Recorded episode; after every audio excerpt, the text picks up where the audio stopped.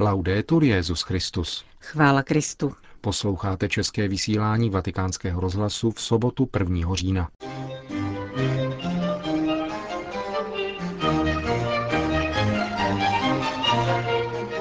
Benedikt šestnáctý. Přijal skupinu biskupů Indonésie, kteří konají v těchto dnech návštěvu u apoštolského stolce. V Tyraně zasedala Rada evropských biskupských konferencí. A na závěr si v rubrice O čem se nemluví můžete poslechnout historickou glosu o jedné události předcházející druhému vatikánskému koncilu. Hezký poslech vám přejí Johana Bromková a Milan Glázer. Zprávy vatikánského rozhlasu. Vatikán. Svatý otec Benedikt šestnáctý. Dnes v podvečer opustil letní papežskou rezidenci Castel Gandolfo a vrátil se zpět do apoštolského paláce ve Vatikánu. Pravidelné nedělní promluvy před polední modlitbou Anděl Páně se tak budou od zítřka konat opět na náměstí svatého Petra v Římě. Castel Gandolfo. Svatý otec dnes v letní papežské rezidenci přijal skupinu indonéských biskupů u příležitosti jejich kanonické návštěvy Ad Limina, probíhající ve dnech dvacátého devátého září až osmého října. Indonéská republika je jednou z nejlidnatějších zemí na světě, je rovněž státem s různorodým etnickým a náboženským složením a s nejpočetnější světovou muslimskou obcí. Náboženská příslušnost tvoří základ osobního, rodinného a společenského života. Občan je ústavou povinován k její deklaraci, přičemž se nemůže prohlásit za ateistu. V dokumentech uváděná příslušnost ke čtyřem uznávaným náboženstvím, totiž islámu, buddhismu, hinduismu a křesťanství, podle analytiků neodpovídá skutečnosti. Mnozí animisté se například prohlašují za muslimy. Význam katolické církve v Indonésii je větší než relativně nízké procento jejich věřících, zhruba tři procenta. Společnost oceňuje její vzdělávací, kulturní a charitativní aktivity. Vysokého uznání dosahují katolické školy, navštěvované rovněž muslimskými studenty. V posledním dvacetiletí však narůstá islamistický radikalismus, představovaný zvláště teroristickou sítí Jemaja Islamia. V uplynulém roce nebývalou měrou přibyly protikřesťansky zaměřené útoky na kostely, nemocnice a jiné budovy. Současná vláda reaguje na šířící se islámský fundamentalismus spíše pasivně. Monsignor Martinus Dogma Situmorang, předseda indonéské biskupské konference a biskup Padangu, na toto téma hovořil s Vatikánským rozhlasem. Čekujeme. Problémem jsou skupiny fundamentalistů, o nichž se neví, kdo je zásobuje, chrání a poskytuje jim pomoc. Většinová muslimská komunita je toleruje, nikoli ze sympatií, ale protože není sto jim čelit. Také státní autority s nimi nejsou schopny naložit podle práva, tedy potrestat je za činy, které ohrožují mírové soužití lidí, ústavu i budoucnost země. Dalším problémem, dodává biskup Situmorang, je agresivní proselitismus křesťanských sekt. Podrývá přístup katolické církve k věřícím jiných náboženství a odporuje mezináboženskému dialogu, zdůraznil pro Vatikánský rozhlas indonéský biskup. Tyrana. Evropští biskupové včera večer zvolili nové předsednictví Rady evropských biskupských konferencí na pětileté období. Potvrdili na druhé volební období dosavadního předsedu rady kardinála Petra Erdő, budapešského a ostřihomského arcibiskupa. Místo předsedy byli zvoleni kardinál Angelo Bagnasco, janovský arcibiskup, a monsignor Josef Michalík, arcibiskup polské Přemyšly. Nahradí tak dosavadní místo předsedy Rady evropských biskupských konferencí kardinála Jean-Pierre Ricarda, arcibiskupa Bordeaux, a Josipa Bozaniče, záhřebského arcibiskupa. Biskupové shromáždění v albánském hlavním městě přijali žádost monsignora Milana Šašika, biskupa Mukačevské eparchie, o členství v Radě evropských biskupských konferencí podle návrhu formulovaného Kongregací pro východní církve. Rada tak nyní sestává z předsedů třiceti tří evropských biskupských konferencí a biskupů Lucemburska, Monaka, Kypru, moldavského Kišiněva a ukrajinského Mukačeva. Stálými pozorovateli jsou rovněž předseda Kazašské biskupské konference a latinský patriarcha Jeruzaléma. Rada evropských biskupských konferencí zaslala svým členům dotazník týkající se nové evangelizace. Na zasedání v Tyraně se nad shromážděnými daty zamýšleli Jean-Luc Moen, člen papežské rady Cor Unum a koordinátor městských misií, a monsignor Rino Fisichella, předseda papežské rady pro novou evangelizaci. Z odpovědí na dotazník vyplývá nutnost na příští biskupské synodě novou evangelizaci nově definovat. Termín, který vytyčil před třiceti dvěma lety Jan Pavel druhý. V krakovské Nové Huti, se tolik netýkal novosti, nýbrž obnovy. Biskupové ze Slovenska se domnívají, že by dnes bylo vhodné hovořit o trvalé evangelizaci. Ať již evangelizaci přisoudíme jakýkoliv přívlastek, pravdou zůstává, že se dnes nachází před četnými společenskými výzvami, vysvítá dále z dotazníku. Zatmění Boha, o kterém hovoří Benedikt šestnáctý, vyjadřující se v sekularizaci materialismu a ateismu, doprovází kultura smrti. Evropa se potýká s fenoménem lidské mobility. Degradace náboženství na privátní sféru sebou nese ohraničení lidské svobody. Média často podávají pokřivený obraz církve.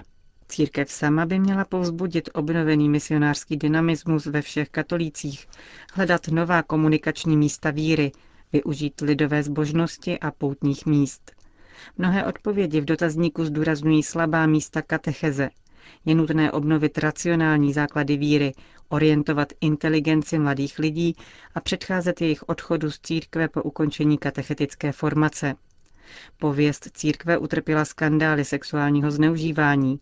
Opětovně ji mohou vylepšit příklady svatosti v rodinách, katolickém školství, hnutích a komunitách. Adresáty evangelizačního úsilí jsou především sami pokřtění a dalšími přednostními kategoriemi zůstávají rodiny, mladí a média.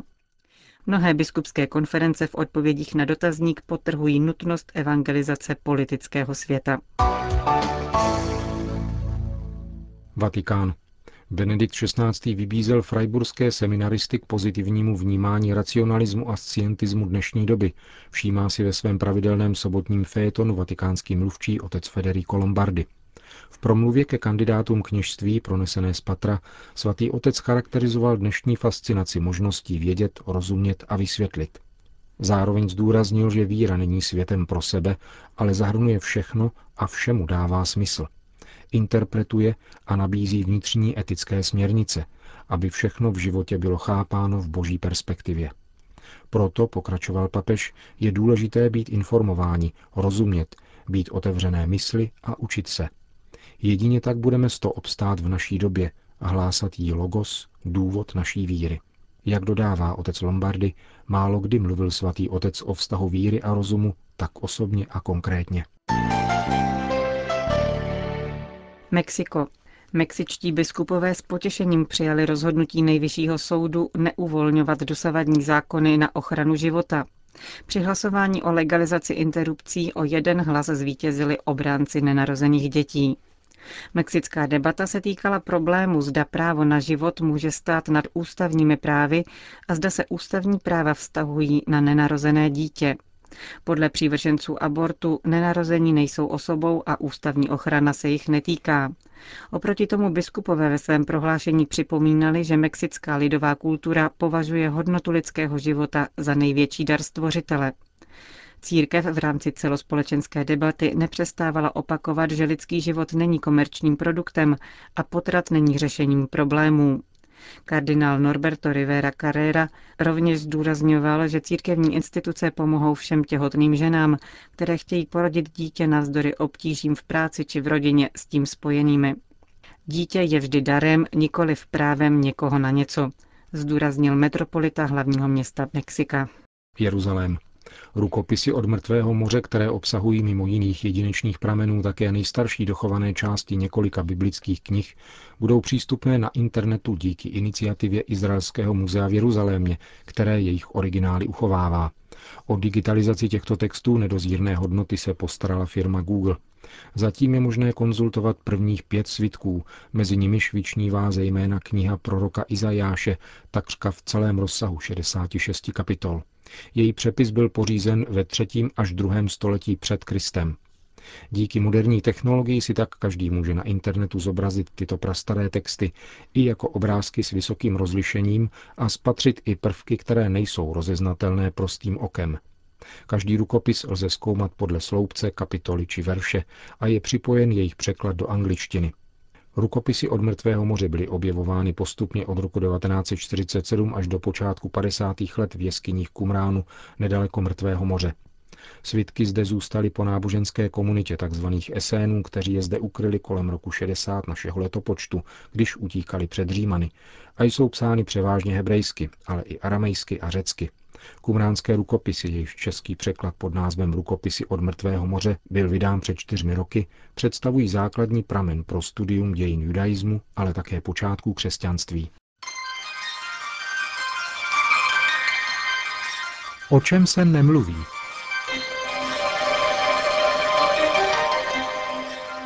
Ačkoliv byl komunismus ve dvacátém století bez pochyby nejvýraznějším jevem s nejtrvalejšími důsledky, koncil, který vydal konstituci o církvi v dnešním světě, se o něm vůbec nezmiňuje. Komunismus předepsal lidem ateismus jako oficiální filozofii nebo spíš státní náboženství, ale koncil, ačkoliv se ateismem zabýval, toto ani slovem nezmínil.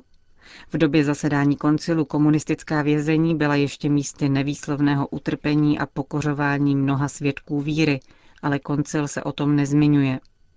Čím je vedle tohoto mlčení údajné mlčení k nacistickým zločinům, které někteří katolíci, včetně některých účastníků koncilu, vyčítají Piu dvanáctému? To napsal před čtyřmi lety ve svých pamětech nestor italské církve kardinál Giacomo Biffi. Slova tohoto dlouholetého boloňského arcibiskupa znovu zazněla v minulých dnech při prezentaci knihy Žána Madireana Dohoda z Metz. Věnuje se tajné a nepsané úmluvě Vatikánu a Moskvy uzavřené právě v Metách. O co v ní šlo? Jan dvacátý třetí požádal pravoslavnou církev, aby vyslala své pozorovatele na koncil.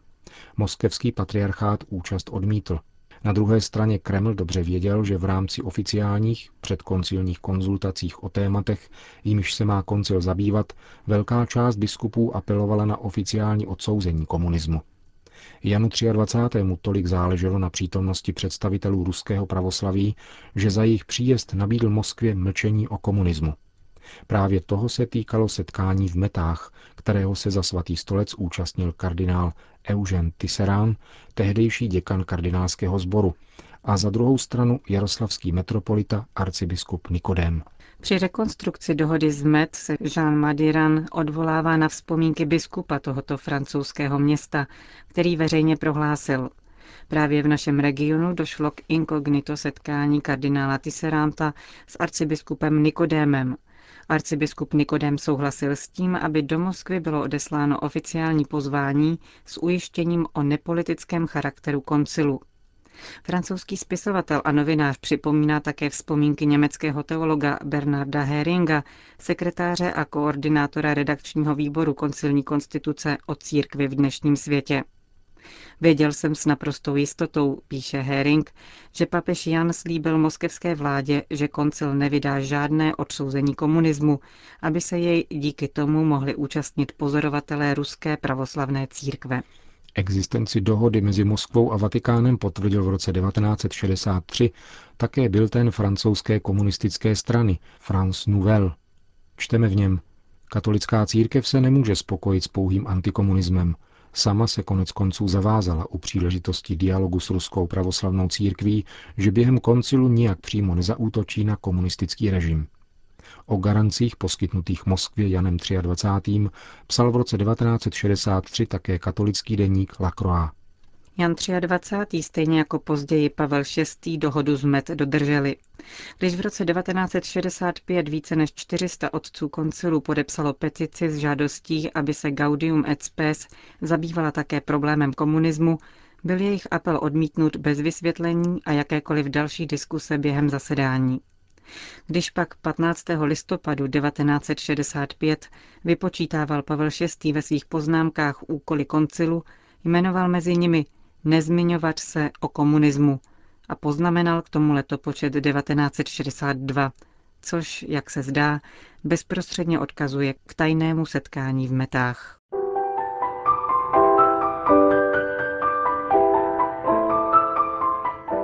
Končíme české vysílání Vatikánského rozhlasu. Chvála Kristu. Laudetur Jesus Christus.